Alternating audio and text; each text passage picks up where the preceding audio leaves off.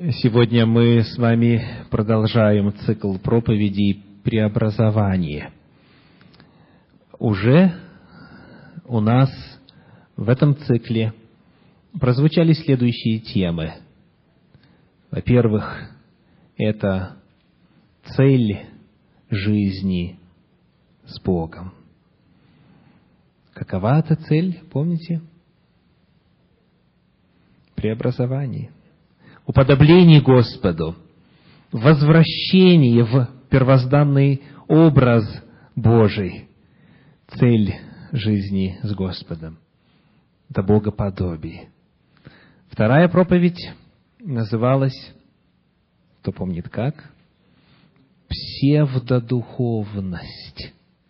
Мы рассматривали распространенные в духовном мире ложные цели ложные формы духовности.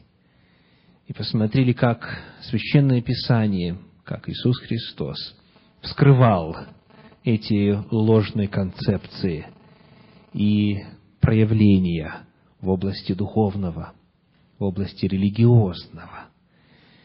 Далее мы с вами исследовали тему «Механизм преобразования» в минувшую субботу – Скажите, кто совершает работу преобразования согласно Библии? Господь. Бог это делает. Это только Ему под силу. Человек как ни старается, даже с самой крепкой волей, не может себя основательно и надолго изменить. Но что может делать человек? Это создать условия, при которых Бог мог бы действовать, воздействовать на него, действовать в нем и помогать ему духовно расти. Подобно тому, как семя может расти благодаря жизни, которая находится в нем, в самом семени – а человек только может создать условия, земледелец может только создать необходимую среду для этого роста, точно так же и в духовной жизни. Человек не в состоянии себя поменять. Грех искоренить из своей жизни он не может сам. Но что он может сделать? Он может сделать себя доступным для Бога. Он может подготовить почву соответствующим образом. Он может создать среду, создать условия, в которых Бог действует, и таким образом взращивает его, помогает ему. И вот начиная с сегодняшней проповеди, в этом цикле преобразования, речь пойдет о том, какие же это средства, какие же это способы, какие пути какие методы Господь использует для того, чтобы давать нам этот духовный рост. Мы начинаем рассматривать вопрос инструментов, которые находятся в Божьем арсенале, чтобы человека духовно возрастить. И первое, что является неизбежным в исследовании этой темы и основополагающим – это священные писания. Священные писания – это название нашей сегодняшней темы. Это первый инструмент, это основа, на которой происходит духовный рост. Давайте посмотрим, о чем именно идет речь. Откройте, пожалуйста, в книге Псалтирь, 118 главу. Книга Псалтирь, глава 118, мы прочитаем стих 11, Псалом 118, 11. «В сердце моем сокрыл я Слово Твое, чтобы...» Давайте эту часть стиха прочитаем вместе, громко, вслух. Она чрезвычайно важна. Готовы? Со слова «чтобы». «Чтобы не грешить пред Тобою». Ответьте на вопрос. чтобы не грешить пред Господом. Что необходимо согласно этому стиху? Слово Божье сокрыть в сердце. Слово Божье разместить в сердце. Слово «сердце» в Священном Писании здесь, в древнееврейском, на котором написан Ветхий Завет, это слово «лебаб», которое означает внутренний мир человека, означает волю человека, означает мировоззрение человека. Сердце в Библии – это не просто физический орган, ответственный за транспортировку крови. Сердце в Священном Писании – это описание внутренней жизни в человеке, это сознание человека, внутренний мир, его воля. Вот там сказано, нужно сокрыть Слово Божье, чтобы не грешить. Итак, очень прямая, яркая, конкретная связь между священными писаниями, между Словом Божьим и способностью не грешить. Верите ли вы в это? Принимаете ли это? Даже, может быть, если оно звучит немножечко непонятно. Видите, наша способность понимать, она всегда ограничена, всегда ограничена. Но способность принять то, что Бог говорит, она легче дается. Даже если не понимаю, зная, что Библия – это Слово Божье, я принимаю эту аксиому. Чтобы не грешить, мне нужно, чтобы вот это Слово Божье было сокрыто в моем сердце. Об этом мы читаем также неоднократно в разных книгах Священного Писания. Я приглашаю вас один посмотреть отрывочек из второго послания Тимофею. Второе Тимофею, третья глава, стихи с 15 по 17. Второе Тимофею, третья глава, стихи с 15 по 17. Сказано так. «При том же ты из детства знаешь священные писания, которые могут умудрить тебя во спасение верою во Христа Иисуса. Итак, какова роль Писания? Они дают мудрость для чего? Для спасения. Они могут умудрить себя во спасение верою во Христа Иисуса. И далее череда действий, которые совершает Слово Божье в человеке. Все Писание богодухновенно и полезно для. Давайте назовем. Первое. Для научения, для обличения, для исправления, для наставления в праведности. Слово Божье научает, обличает, то есть указывает на неверные представления, на то, что не соответствует в человеке воле Божьей. Дальше оно что делает? Исправляет. Представляете? Оно исправляет. И наставляет в праведности, дает возможность человеку быть праведным. И вот цель, 17 стих, да будет совершен Божий человек, ко всякому доброму делу приготовлен. Вот роль священного писания. Вот какова роль Слова Божия в преобразовании человеческой личности. Научает, обличает, исправляет, наставляет в праведности, для совершенства, готовности ко всякому доброму делу, для обретения мудрости, ко спасению, верую во Христа Иисуса. То есть все, что нам нужно с вами для достижения главных главных целей в духовном опыте и, в принципе, главных целей в жизни. Все есть вот здесь, в этой книге. Чудной книге, древней книге Божьей, книге в Библии, в Священном Писании. Однако, Некоторые из вас это слышали уже слишком много раз, и потому привыкли. Некоторые из вас суеверно полагают, что достаточно, чтобы Библия была в доме. Некоторые не пользуются священным писанием по другим причинам, но факт остается фактом. К сожалению, взрывная, могущественная сила, которая содержится в этих святых словах, многими верующими, к сожалению, не востребована. Многие наизусть знают эти слова, все Писание богодухновенно и так далее, и так далее.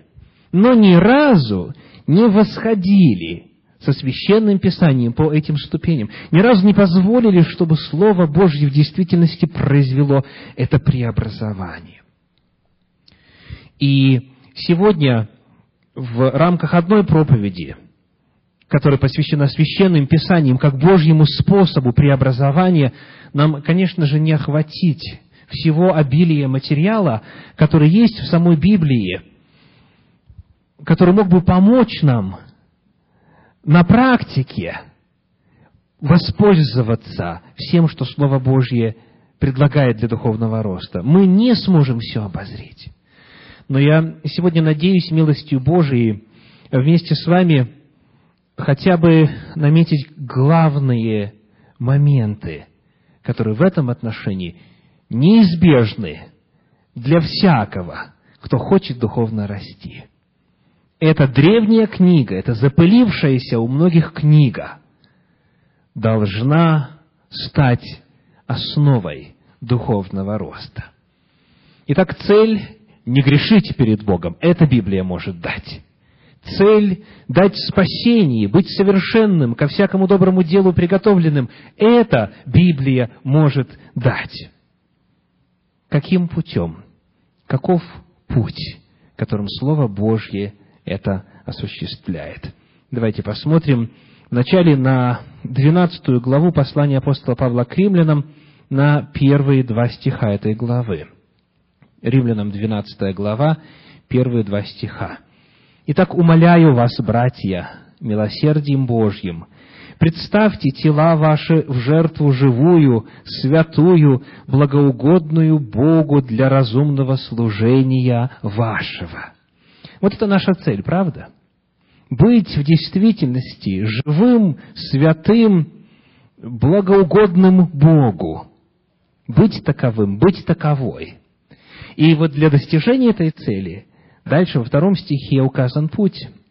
«И не сообразуйтесь с веком сим, но преобразуйтесь обновлением ума вашего, чтобы вам познавать, что есть воля Божия, благая, угодная и совершенная. Путь преобразования, путь преобразования со священным писанием начинается вот с этого главного процесса. Как он назван? Преобразование ума. Сказано, преобразуйтесь. Как можно преобразовываться? Обновлением – ну, кто мне расшифрует хотя бы быстренько, что значит обновление? Кто думает, что это повторение того, что уже знаю в течение последних 70 лет? Обновление означает что? Корнем слова является новое. Новое. Это то, что я тут никогда не видел. Вот открываю священное писание, читаю знакомый наизусть отрывок. И какой себе вопрос ставлю? Чего я тут еще не знаю? Так? Или нет? Какой вы вопрос ставите?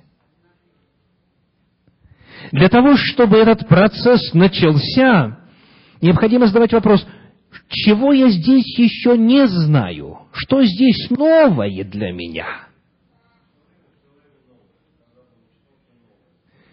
Господь желает, чтобы каждый раз мы из этой сокровищницы Слова Божия извлекали новые.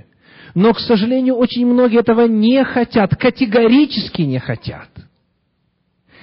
Как однажды описал два вида духовного опыта, человек, которого вы многие знаете, в тайнах, в целях сохранения тайны и конспирации не скажу его имя. Ну, может быть, кто-то узнает. Он говорит,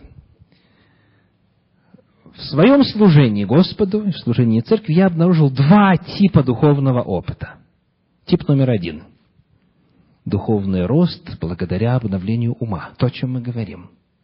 Человек видит здесь новые глубины, принимает их, идет процесс обновления, процесс роста, и эти знания, они трансформируются затем в мировоззрении, затем в действие, потом закрепляются в привычках, и перед нами новый человек.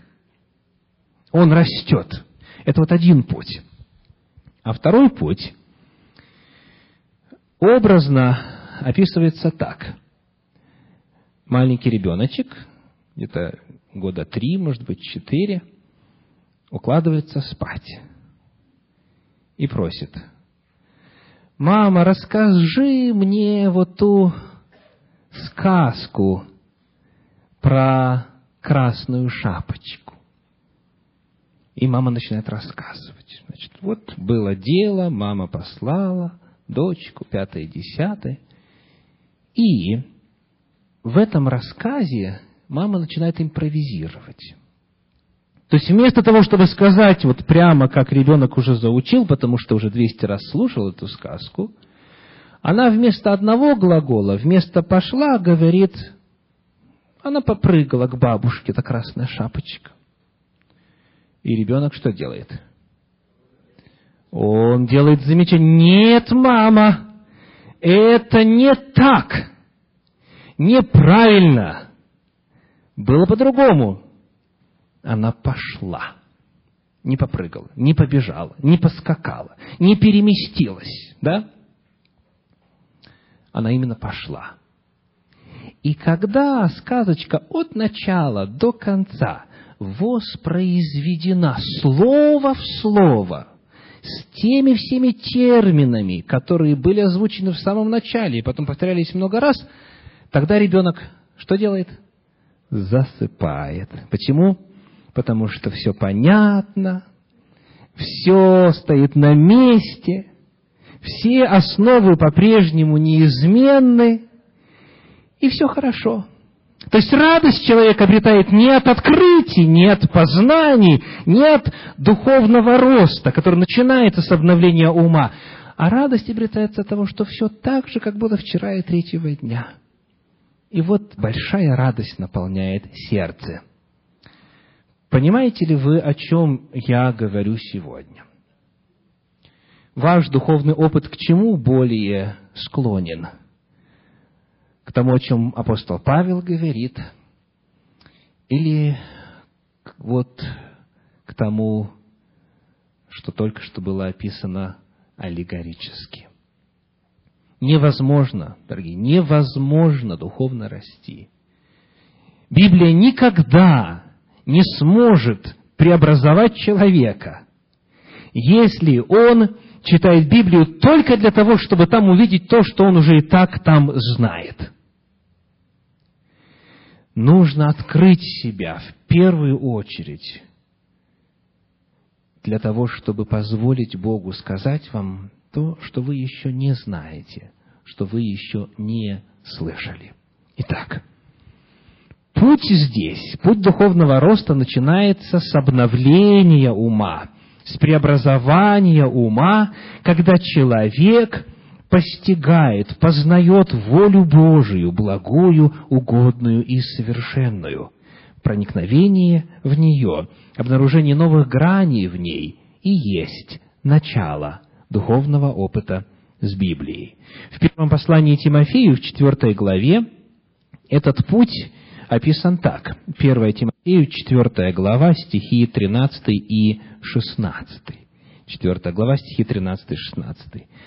«Доколе не приду, занимайся чтением, наставлением, учением. Вникай в себя и в учение. Занимайся сим постоянно, ибо так, поступая, и себя спасешь, и слушающих тебя. Так что нужно делать? Сказано, занимайся чтением, наставлением, учением, вникай в себя, вникай в учение, занимайся сим постоянно. Человек должен постоянно, если желает духовного роста, а, соотносить себя со Словом, свое мировоззрение со Словом, свои привычки со Словом Божьим. И вот если этот процесс идет, то он приводит к чему по тексту, скажите? К спасению. Ни больше, ни меньше. Важный ли этот вопрос? Что может быть важнее? И если этого нету, значит, человек рискует своей вечной участью. Вникая в себя и в учение, занимайся этим постоянно, ибо так, поступая себя, спасешь и слушающих тебя. В психологии этот процесс называется так – когнитивная терапия. Когнитивная терапия. Суть сводится к тому, что человек должен осуществить процесс осознания своих дисфункциональных мыслей, то есть неверных, неистинных, ложных. Он должен именно осмыслить, осознать и обозначить их, назвать, определить, что вот это оказывается в моем мировоззрении неправильно, и вот это, и вот это. Второй шаг – необходим отказ от дисфункциональных мыслей и представлений и замена их функциональными, истинными, верными, реальными, настоящими. Когнитивная терапия – это процесс изменения мировоззрения. Как этот же самый процесс называется в Библии? Покаяние. Покаяние. К сожалению, в русском современном языке слово «покаяние» значит нечто совершенно другое. Что часто подразумевают под словом «покаяние»? Сожаление, исповедание грехов, да? То есть, то, что на самом деле обозначается словом «раскаяние», сожаление – о содеянном, печаль по содеянному и исповедание пред Господом, рассказ об этих грехах и просьба о прощении. Слово «покаяние» с этим не связано. Говоря точнее, оно имеет другое значение в Священном Писании. Ну и наверняка многие из вас знают, что слово «покаяние» в русском языке является переводом древнегреческого слова метаноя. Вот какой термин использует Священное Писание в Новом Завете в оригинале. Метаноя. Термин этот важен тем, что он есть как раз то самое, о чем мы говорим. Первая часть этого слова «мета» означает изменение, перемена, замена. А ноя означает разум, мировоззрение, идеология, мышление. То есть, дословно, перемена разума, изменение мировоззрения, изменение мышления, когнитивная терапия. Покаяние, по сути, происходит тогда, когда неверные представления, неверное отношение неверные взгляды заменяются истинными, Божьими, правильными, соответствующими воле Божьей. Потому если человек так и остается со своим мировоззрением, не подвергает его анализу, не пересматривает его, не изменяет его, не обновляется умом, то человек этот какой? непокаянный.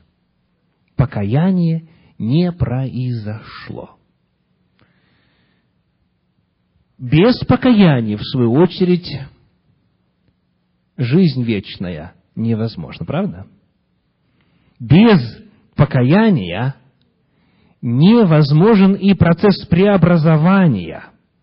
Покаяние есть основа, а покаяние начинается с позволения Богу, Его Словом Святым, Священным Писанием произвести изменение человеке. Итак, мы с вами поначалу сегодня рассматриваем вопрос роли священных писаний в процессе преобразования. Не знаю, как еще Библия могла бы яснее, понятнее и категоричнее определить главенствующую, основополагающую роль Слова Божия в процессе духовного роста, в процессе преобразования. Это фундамент, это основа. В книге «Деяния апостолов» в 17 главе, в 30 стихе, процесс покаяния описывается так. Деяния апостолов, 17 глава, стих 30. «Итак, оставляя времена неведения, Бог ныне повелевает всем людям повсюду покаяться». Посмотрите внимательно на этот стих. Что чему противопоставляется в этом стихе? Деяние 17.30. С одной стороны, у нас покаяние, да? Нужно покаяться, Бог повелевает. А с другой стороны, что? Неведение. С одной стороны, покаяние, с другой стороны, неведение. Итак, Бог, оставляя времена неведения, призывает людей покаяться. Покаяние, вы видите, по своей сути есть освобождение от неведения, от неведения воли Божьей и замена неправильных мнений истинами Священного Писания. Именно так должно начать действовать Слово Божье, чтобы был духовный рост. Давайте теперь быстренько посмотрим, хотя бы обзорно, на то, чему этот процесс в Священном Писании уподобляется. Процесс преобразования на основе Слова Божьего. Есть некоторые очень емкие образы, которые содержатся в Священном Писании, помогающие нам уяснить суть вопроса. 13 глава Евангелия от Матфея – это первое место, к которому мы обратимся для обнаружения одного из этих образов. Матфея, 13 глава. Читаем стихи с 3 по 9. С 3 по 9. «И поучал их много притчами, говоря, «Вот вышел сеятель сеять, и когда он сеял, иной упало при дороге, и налетели птицы и поклевали то. Иное упало на места каменистые, где немного было земли, и скоро взошло, потому что земля была не глубока. Когда же взошло солнце, увяло, и, как не имело корня, засохло. Иное упало в тернии, и выросло терние, и заглушило его.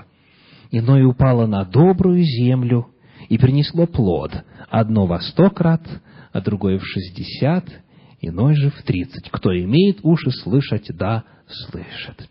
Эту притчу мы упоминали в прошлый раз, и ее же подробнее исследовали на мини-церквах. Давайте посмотрим, что этот вот образ говорит о преобразовании. Приглашаю вас посмотреть на истолкование самого Иисуса Христа, которое Он предложил этой притчи. В 13 главе Евангелия от Матфея стихи с 18 по 23. Вы же выслушайте значение притчи о сеятеле. Ко всякому слушающему слово о царствии и неразумеющему приходит лукавый и похищает посеянное в сердце его. Вот кого означает посеянное при дороге. Итак, ну, главные элементы э, значения здесь, образности. Семя – это что? Согласно толкованию Христа – это Слово Божье. Слово о Царстве, Слово Божье, воля Божья. Итак, вот семя сеется, И первый вид почвы описывает первый вид реакции на Слово Божье. Четыре типа почвы описывают четыре группы людей, каждая из которых по-разному реагирует на Слово. Итак, вот в этой первой группе происходит что? Что с ними случается? Похищает лукавый, так, приходит лукавый, то есть дьявол и похищает посеянное. А почему похищает? Потому что человек не разумеет. Еще раз посмотрите, пожалуйста. «Ко всякому слушающему слово о царстве и неразумеющему приходит лукавый и похищает». Так что нужно делать, чтобы дать шанс семени прорасти и принести плод? Первое, с чего начинается, это разумение. То есть необходимо, говорит Иисус Христос, вслушиваться внимательно. Кто имеет уши слышать, да слышит. И разуметь, вникать, пытаться понять. Если человек не понял, значит, слово пользы не принесет. Потому первый здесь очень важный принцип, исходящий из этого образа, кажется довольно простым. Давайте еще раз назовем, назовем его вслух. Какой? Необходимо разуметь. Разуметь. Понимать, что же это значит, о чем идет речь. Дальше, второй вид почвы, читаем стих 20 и 21 а посеянное на каменистых местах означает того, кто слышит слово и тотчас с радостью принимает его, но не имеет в себе корня и не постоянен. Когда настанет скорбь или гонение за слово, тотчас соблазняется. Итак, смотря на реакцию второй группы людей на Слово Божье, мы находим, что отклик здесь, во-первых, какой? Отклик на слово какой? Тут же, сразу же, быстрый. Услышал и принял. Вроде бы как раз так и должно быть, правда? Оказывается, в этом отчасти сокрыта причина неудач. Потому что это именно вот так вот, тотчас, быстро, наспех. Именно скоротечно, неосновательно, не глубоко, земли мало, нет глубины осознания истины Божьей. Второй элемент, который важно отметить, сказано тотчас и что? Дальше? И с радостью. Хорошо ведь тоже, правда? С радостью принимать. Конечно же, хорошо.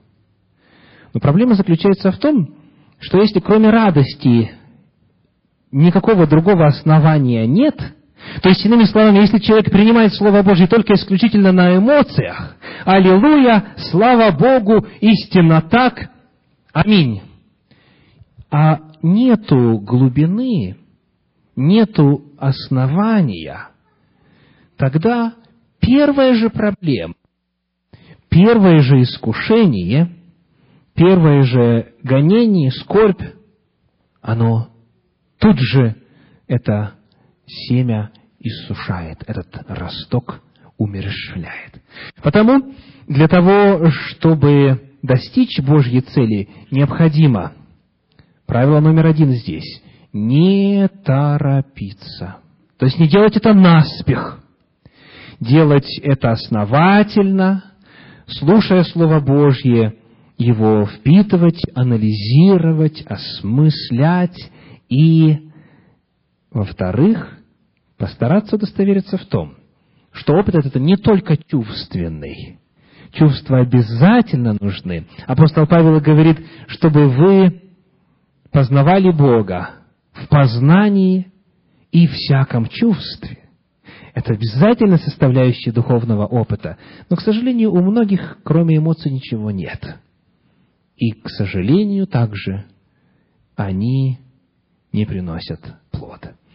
Итак, первое, что нужно удостовериться, понял ли я, уразумела ли я. Второе, дать время, чтобы этот процесс был основательным. Не жить только лишь чувствами и эмоциями. И, наконец, третий вид почвы, который является проблемным в этой притче, описан так. Так, стих 23, 22, 22.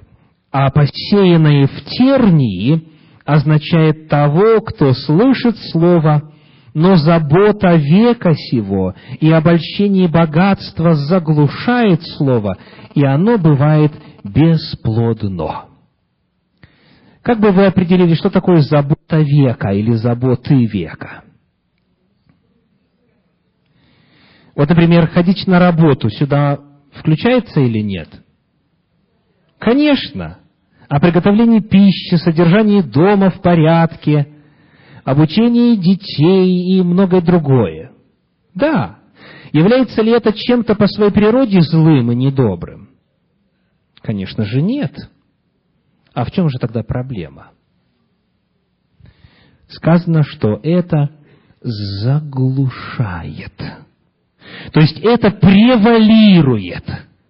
Это вытесняет Слово Божье. Что это может означать на практике? Это вопрос нашего ежедневного распорядка дня.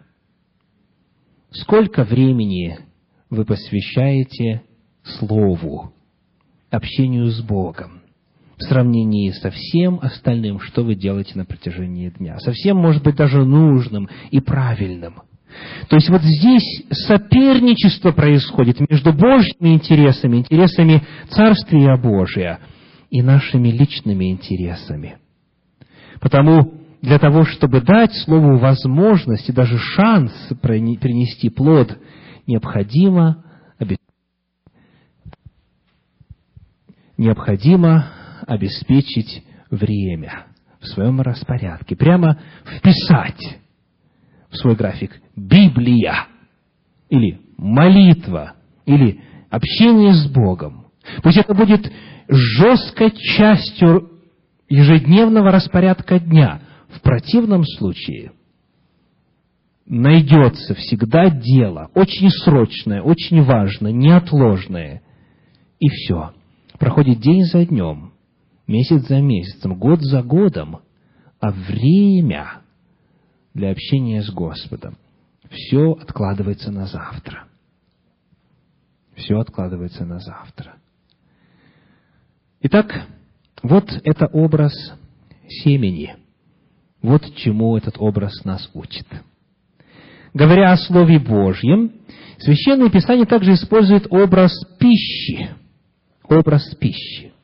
Давайте посмотрим с вами на послание к евреям, пятую главу, стихи с 11 по 14. Евреям, пятая глава, стихи с 11 по 14. И посмотрим, чему хотя бы в целом этот образ нас учит. «О сем надлежало бы нам говорить много, но трудно истолковать, потому что вы сделались неспособны слушать. Ибо, судя по времени, вам надлежало быть учителями, но вас снова нужно учить первым началом Слова Божия. И для вас нужно молоко, а не твердая пища. Всякий, питаемый молоком, не сведущ в слове правды, потому что он младенец, твердая же пища свойственна совершенным, у которых чувства навыком приучены к развлечению добра и зла. Итак, во-первых, отметим, что здесь сравниваются две группы людей – младенцы и зрелые. Младенцы духовные и люди духовно зрелые. Во-вторых, путь здесь какой? От молока к твердой пище. То есть от основ духовной жизни к вопросам сложным, которые требуют определенного навыка. То есть вот какой процесс. Он вверх идет. Маленький растет, молоко заменяется твердой пищей. И вот теперь как? Как? Скажите, как происходит процесс пищеварения? Каковы его главные этапы, которые ведут к пользе для тела? Первое. Разместить в уста, да, в жевательный аппарат. Если не поместить туда, запахом не наешься, да, пользы никакой не будет. Даже если прекрасно приготовлено, если не съешь, пользы не будет. Итак, разместить в уста. Хорошо. Разместили. И глотать сразу. Да? Вы знаете, так и происходит. Так и происходит. У многих людей, у них прямо фонтаном бьют цитаты из них. Цитаты Слова Божьего. То есть у них Слово Божье там сидит непрожеванными кусками. Оно есть, они знают, но оно в них самих никакую работу не производит. Вот, например, человек подходит к вам и говорит, и это в тебе неправильно, и тут ты неправильно сказал, и там, и так далее, и так далее. Но я тебя все равно люблю, как брата в Господе. Так? То есть, смотрите, человек знает, что Священное Писание говорит о чем? Любите друг друга все в Господе, да? Здесь проблем нет. Даже может процитировать, где это написано. Какая проблема? Любовь не растворилась из священного писания настолько тонко, чтобы войти в самого человека. Итак, необходимо, да, разместить в уста. Дальше необходимо что сделать? Проживать. И процесс пережевывания есть процесс раздробления – а также попутно и процесс смачивания слюной. Процесс пищеварения начинается уже в ротовой полости, потому что ферменты слюны уже начинают процесс переваривания пищи. Далее, когда по пищеводу а, пища оказалась в желудке, вступает в действие желудочный сок, и там процесс происходит дальше. Но это еще не все. Потом пища попадает куда? в большой кишечник, потом в малый кишечник. И на протяжении всего-всего пути, на протяжении всего пути идет процесс питания организма. То есть пища может принести пользу только тогда, когда она раздроблена и расщеплена до мельчайших-мельчайших единиц, которые и являются питанием для тела. Ну, картина всем знакомая, правда? Вот таким образом пользуется Священное Писание для того, чтобы рассказать, как человек растет. Важно не только поместить в себя Слово Божье, не просто насытить себя вот этими кусками Священного Писания, кусками этой пищи, а важно медленно, основательно его переварить, переосмыслить, раздробить, каждому слову найти значение, каждый оттенок мысли в себя впитать. И тогда будет рост, и тогда будет польза. Итак, смотрите, речь здесь идет не просто таким образом о прочтении Священного Писания, да? Речь здесь идет именно о том, чтобы им питаться этим Словом Божьим, чтобы их, эти слова Божьи, э, приводить вот к тому моменту, когда они начинают становиться строительным материалом для нашего духовного человека. Итак, первый э, образ был образ семени. Семя дает в конечном итоге плод. Второй образ – это образ чего? Ищи от младенцев к зрелым, от простого к сложному, и процесс именно процесс питания, не просто процесс поглощения, не просто читать. Как сказано в книге пророка Иеремии в 15 главе, в 16 стихе, Иеремии 15 глава, стих 16, «Обретены слова Твои, и я съел их, и было Слово Твое мне в радость, и в веселье сердца моего, ибо, ибо имя Твое наречено на мне, Господи Боже Саваоф. Было ли у вас такое, когда вы изучаете, вникаете в Слово Божье, анализируете его и чувствуете сладость? Не знаю, как вы, а я радуюсь чрезвычайно. И это всегда заметно. У нас в доме, как правило, знают, когда я съел Слово Божье. Это слышно. Это видно в лице, в глазах, в поведении.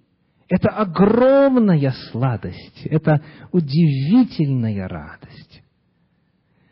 Итак, вот это путь. Об этом же говорит, конечно же, и пророк Иезекииль, если вы конспектируете третья глава стихи с первого по десятый, когда Господь говорит, съешь этот свиток, съешь его. Об этом же сказано и в книге Откровения, когда Иоанн Богослов съел свиток. Именно вот он стал частью. Пища не просто хранится в организме человека, она не просто накапливается там, а она помогает человеку расти. И третий образ, который я хотел бы упомянуть сегодня, это то, что мы находим в послании к Ефесянам в пятой главе. Ефесянам пятая глава, стихи с 25 по 27. Ефесянам пятая глава, с 25 по 27. «Мужья, любите своих жен, как и Христос возлюбил церковь и предал себя за нее, чтобы осветить ее – очистив банию водною посредством слова, чтобы представить ее себе славною церковью, не имеющую пятна или порока или чего-либо подобного, но дабы она была свята и непорочна. Во-первых, удостоверимся, идет ли речь здесь о Слове Божьем в этом отрывке. Так, как сказано именно? 26 стих – чтобы осветить ее, очистив банию водною посредством слова. Таким образом, третий образ какой? Омовение. Третий образ – это омовение. Подобно тому, как вода имеет удивительную способность проникать в самые мельчайшие элементы ткани. Подобно тому, как вода имеет уникальную способность даже через кожу вашу проникать в организм, через поры кожи. Вот точно так же, говорит апостол, баню водную посредством слова Господь омывает, омывает. И результат прекрасный. Здесь описывается муж Здесь описывается муж и жена, которые готовятся к э, очень важному событию в их жизни, к венчанию. Она без пятна и порока, она приготовлена, все начищено, выстирано, выглажено, все блистает. Вот это вот цель, дабы она была свята, славной, без пятна или порока, чтобы была свята и непорочна. Рассказывают, как однажды служитель церкви пришел в гости к одной сестре на посещение, и в это время она занималась стиркой белья. Как раньше было принято на стиральной доске. Стиральная доска имеет неприятную способность оставлять мозоли на руках, покраснения у тех, кто только приступает к всему важному труду. Как бы то ни было, вот она занимается этой стиркой, вот у нее один таз, вот тут ванна, тут вот что-то кипит, тут дымится, и она говорит, прости, брат, я не в состоянии вот сейчас это все бросить, потому что идет процесс. Если можешь, давай поговорим, пока я буду продолжать заниматься делом. И вот они разговаривают. Пастор задал вопрос о том, помнит ли она тему проповеди месяц назад, на что она сказала, Ой, у меня такая плохая память, ничего не помню. Помнит ли она тему проповеди две недели назад? Ответ был точно таким же. А о чем я проповедовал минувшую неделю, пару, скажем так, дней назад, во время богослужения. Он говорит, к стыду не помню ничего. Конечно же, он опечалился, потому что, ну, представляете, те из вас, кто когда-то проповедовал, у вас есть тайная такая вот надежда, что ваша проповедь на всю жизнь запомнится, да? Она произведет впечатление, которое будет длительным, основательным. Она ничего не помнит. Он зря работал, зря трудился. И вот, видя его печаль, она говорит, посмотри на мою работу, чтобы вот это белье, эта одежда стала чистой. Я ее вначале стираю в одной воде. Вода проходит через нее, часть грязи вымывает, но не всю. Потом, потому ее стираю потом во второй воде, потом в третьей воде, и, наконец, белье становится чистым. То есть, чтобы достичь желаемого результата от грязного к чистому, через эту одежду проходит много воды. Вода в одежде не остается. Но одежда становится чистой. Вот как действует Слово Божье. Слово Божье, проходя через человека, очищает его. Самые-самые мелкие элементы грязи духовной смывает. И в конечном итоге, даже если человек, может быть, и не знает всю Библию наизусть, он становится чище, он становится нравственнее. А знаете ли вы людей, которые пренебрегают стиркой своего белья, своей одежды? Сразу можно таких угадать, да? Даже не задавая вопросов. Вот разница между тем, кто использует Священное Писание в своей жизни для очищения, и теми, кто не использует. Запах сразу же дает о себе знать. Вот они три образа. Давайте повторим. Первый образ – это семя, второй – пища, и третий – омовение, вода. Сегодня мы с вами только начали разговор о роли священного писания в процессе преобразования.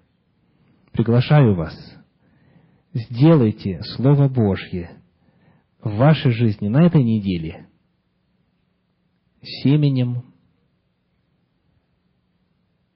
питанием, пищей духовной и водой омывающей.